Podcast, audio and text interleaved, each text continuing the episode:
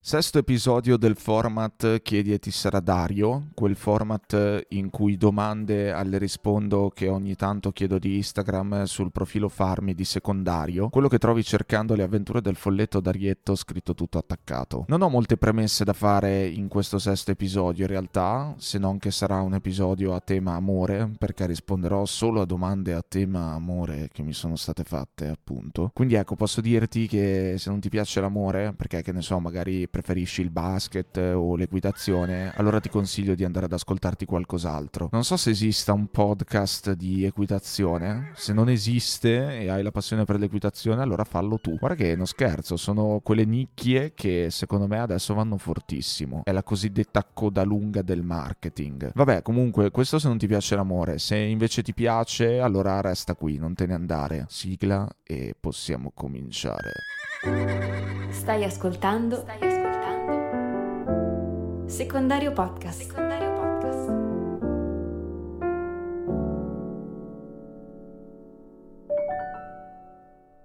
Fly Hard Rose scrive, non so come si legga il nome. L'amore è una distrazione? Una distrazione dalla morte, intendi? Cioè dal fatto che prima o poi tutto quanto finirà? Cioè qualcosa che ci serve a rendere la vita più sopportabile e meno fine a se stessa? Beh, eh, se la intendi in questo senso, credo proprio che potrebbe essere come dici, anzi come chiedi. In effetti, pensa a come sarebbe un'esistenza su questa terra, in questa vita, senza amore. Pensa se studiassimo, lavorassimo, ci riproducessimo, mangiassimo, dormissimo, morissimo e basta. Il tutto senza amore di mezzo. Pensa che ingiustizia sarebbe essere nati. L'amore ci serve a rendere tutto molto meno lineare e tutto molto più movimentato. È una complicazione fondamentale. L'amor che muove il sole e le altre stelle. È fondamentale a rendere il nostro viaggio nella vita meno arido e finalizzato. Quindi sì, da questo punto di vista ci sta a considerarlo una distrazione, una forma di intrattenimento. La più efficace e praticata di tutte, tra l'altro, dato che non richiede alcun tipo di attrezzatura, mentre l'equitazione al contrario ti richiede un cavallo, la sella, gli stivali, il cappello da cowboy. Per praticare l'amore invece ti basta esistere. Ecco perché l'amore è lo sport più praticato al mondo. I motivi del suo successo sono evidenti. Si gioca ovunque, ha delle regole flessibili che ognuno può cambiare, regala emozioni forti, è imprevedibile ed è bello anche solo sentirne parlare o leggerne o scriverne o immaginarselo. Insomma, l'amore funziona sotto ogni punto di vista. Chiunque l'abbia inventato, questa cosa bisogna dirla, ha davvero un gran fiuto. Neanche il calcio piace così tanto. Quindi sì, sicuramente l'amore è una distrazione.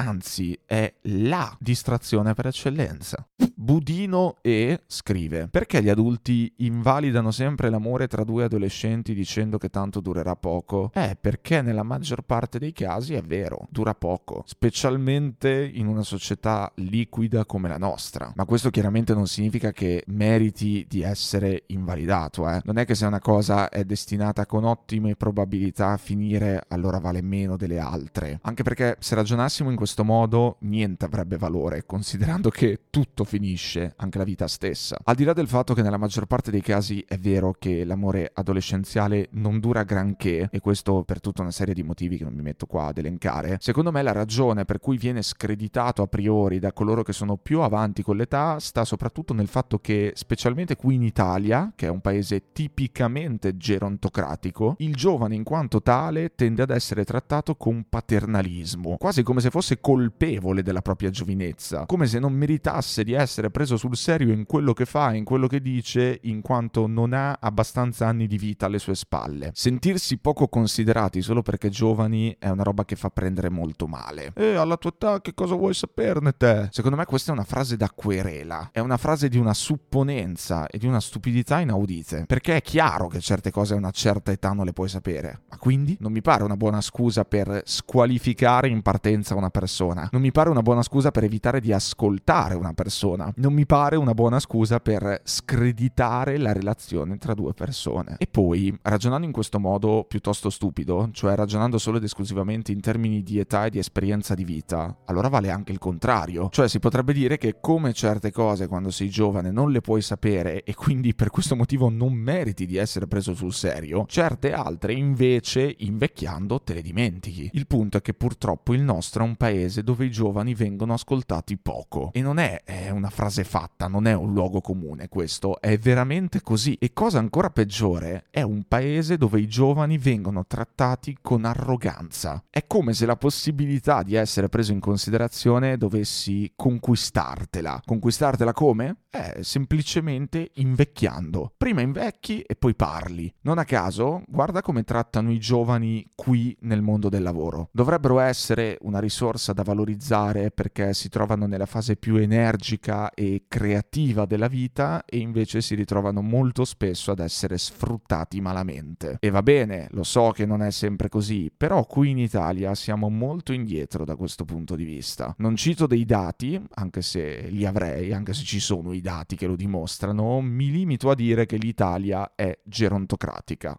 Punto. E questo assetto culturale si ripercuote anche sulla concezione delle relazioni tra adolescenti, è ovvio. Insomma, è un fatto soprattutto culturale quello che porta a invalidare queste relazioni, ossia assumere il criterio dell'età come criterio determinante per stabilire quanto una persona e quello che fa o dice abbia valore. Criterio decisamente discutibile, anzi criterio folle si potrebbe dire, ma criterio prevalente in un paese come il nostro.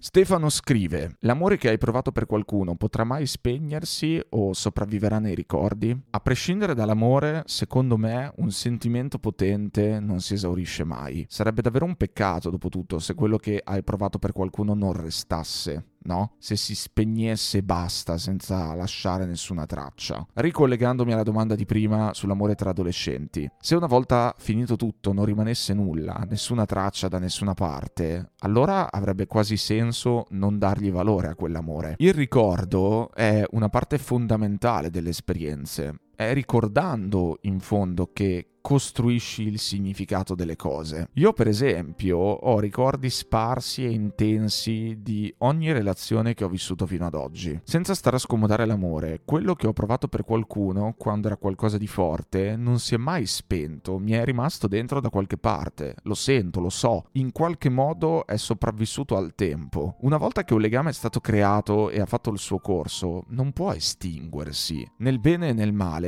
lascia delle tracce della sua esistenza nella tua identità e nella tua storia personale. E questo secondo me vale anche per i sentimenti che non si sono mai concretizzati, cioè per quegli amori che non hanno mai preso forma e che sono rimasti soltanto delle ipotesi. Non è necessario che un sentimento si verifichi per essere ricordato e portato con sé, anzi molto spesso sono proprio le storie mai esistite quelle che ti ricordi meglio. Quindi sì, ecco, secondo me l'amore che hai provato per qualcuno rimane e cambia soltanto forma. Un altro Stefano scrive: L'amore esiste veramente o è un'amicizia con qualcosa di più? Allora, eh, veramente direi di no, come tutti i concetti, perché l'amore, come l'amicizia, prima di tutto è un concetto, un concetto vasto e indefinito che porta con sé tutta una serie di elementi. Esiste idealmente, direi, più che veramente, ma il fatto che esista idealmente non vuol dire che non esista. Le cose non devono esistere veramente per poter esistere esistere. Possono esistere anche senza esistere veramente, cioè senza essere delle cose concrete, tangibili. Pensa a un disturbo mentale, mica lo vedi, eppure per chi lo vive esiste come. Vaglielo a dire a uno che sente le voci, che le voci che sente non esistono. Lui le voci le sente, quindi esistono, esistono anche se non esistono. Se lo senti, ha valore se lo senti, è degno di considerazione. Vale per le cose brutte come per le cose belle. Se senti di provare amore, allora esiste, anche se non si vede. Sai che cosa penso? Che a volte, nel tentativo di dare un nome preciso alle cose, ce la complichiamo di brutto. Dico, ma è davvero così importante sapere come si chiama esattamente quello che stai vivendo? È davvero così importante tracciare una linea di separazione tra amore e amicizia? Capire quanto e cosa del primo concetto possa rientrare anche nel secondo e viceversa? L'amore non è univoco, essendo un concetto astratto non lo può essere. Una porta è univoca, che la usi per entrare e per uscire da una stanza. Fine. Non è che puoi stare lì a chiederti, ma le porte sono finestre con qualcosa di più? No, eh, la porta è una porta, la finestra è una finestra. Esistono veramente, sono cose. L'amore non esiste veramente, l'amicizia non esiste veramente, non sono delle cose. Sono concetti da vivere più che da sforzarsi di definire con esattezza. Anche perché poi non possono essere definiti definiti con esattezza. Eh, non esistono veramente. Poi oh, si può fare, eh? possiamo farlo, lo abbiamo sempre fatto e lo continueremo a fare. Giocare a definire i legami tra le persone è senza dubbio un gran bel gioco, però forse è un gioco che ci allontana dal ricordarci che gran parte di quello che abitualmente classifichiamo e disponiamo in livelli in realtà non esiste. L'amore è un continuum che in alcune sue manifestazioni ingloba anche comportamenti e sensazioni che tradizionalmente ricondurremmo all'amicizia. L'amicizia non è un amore con qualcosa di più o con qualcosa in meno. Vedi, già mettendola su questo piano del più e del meno, si assume un atteggiamento classificatorio, come se ci fosse una scala, come se ci fosse una serie di livelli, un ordine crescente, un prima e un dopo, una pretesa di incasellare quello che magari è incasellabile. C'è un continuum, non ci sono caselle, non c'è un più e un meno ci sono le sfumature. La sfumatura è la cosa più netta che ci sia.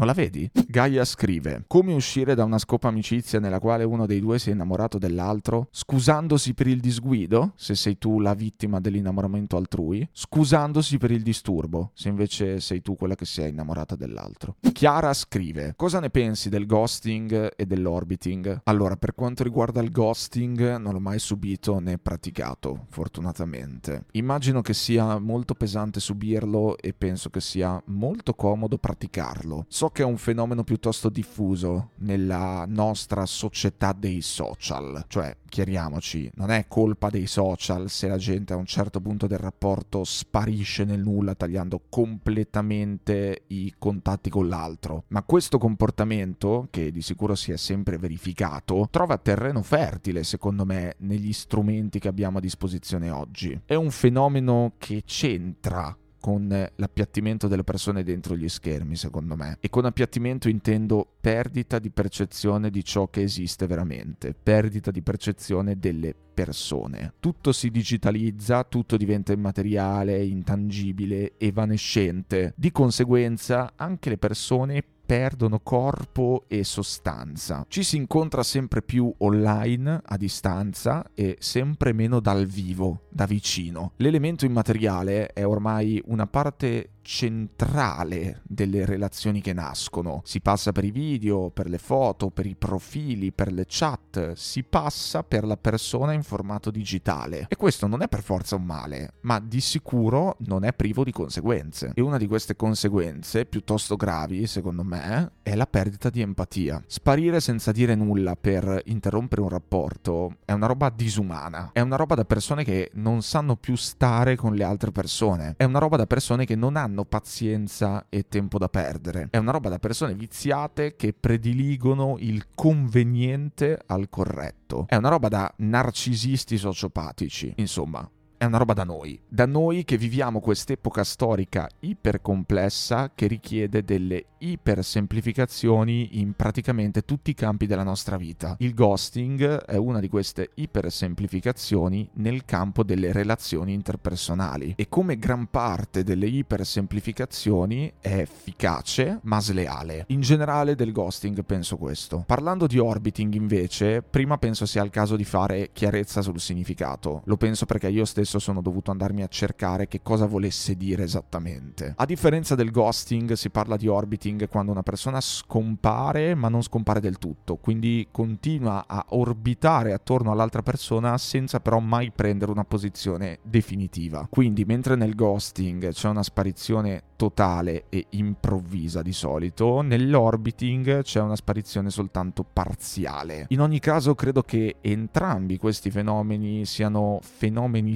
specchio dei tempi che stiamo vivendo, ossia tempi di efficientismo, di devozione alla produttività, di glorificazione delle prestazioni e dei risultati tecnici, tempi dove inevitabilmente a farne le spese è il lato umano, c'è poco da dire. Non c'è tempo per prendersi cura delle relazioni interpersonali. Le relazioni interpersonali non producono valore tangibile, vendibile, acquistabile. Le relazioni interpersonali sono lente, richiedono pazienza, richiedono cura, non rispettano i ritmi del mercato. Un fenomeno come l'orbiting, oltre ad essere frutto di una folle esaltazione dei fini che va a scapito dei mezzi, è poi senza dubbio frutto delle possibilità di rimanere in contatto che abbiamo e soprattutto dei modi che abbiamo usiamo per manifestare la nostra presenza in maniera discreta. Esempio, le visualizzazioni delle storie Instagram. Il fatto che tu possa comunicare a qualcuno che ci sei ancora, che stai guardando, che sei lì, che sei presente senza davvero essere presente, semplicemente premendo un tasto. Guarda che è una roba grossa questa. I social sono degli strumenti perfetti per giocare di ambiguità e orbitare, perché ti permettono di lanciare dei segnali vaghi vaghi, di esserci senza esserci, di dire senza dire. Dal punto di vista dei rapporti interpersonali, possono per questo motivo diventare delle vere e proprie armi, secondo me. Quindi ecco, anche per quanto riguarda l'orbiting, penso che sia una pratica sleale, chiaramente. Ma se per il ghosting deve proprio esserci intenzionalità, perché se decidi di sparire completamente vuol dire che proprio lo vuoi e che stai facendo delle cose appositamente pensate per non farti più trovare, tipo bloccare una persona. Nel caso dell'orbiting invece potresti anche trovarti a orbitare intorno a qualcuno senza in realtà avere proprio delle cattive intenzioni. Potresti infatti orbitare intorno a qualcuno perché sei in confusione. Poi che questo atteggiamento possa fare del male a chi lo subisce è un altro discorso, così come è tutto un altro discorso quello dell'orbiting strategico, cioè quando decidi di esserci senza senza esserci, di sparire senza scomparire del tutto per eh, un preciso fine. Bene, anche per questo sesto episodio di Chiedi e ti sarà Dario è tutto. Eh, buon amore e siate liberi.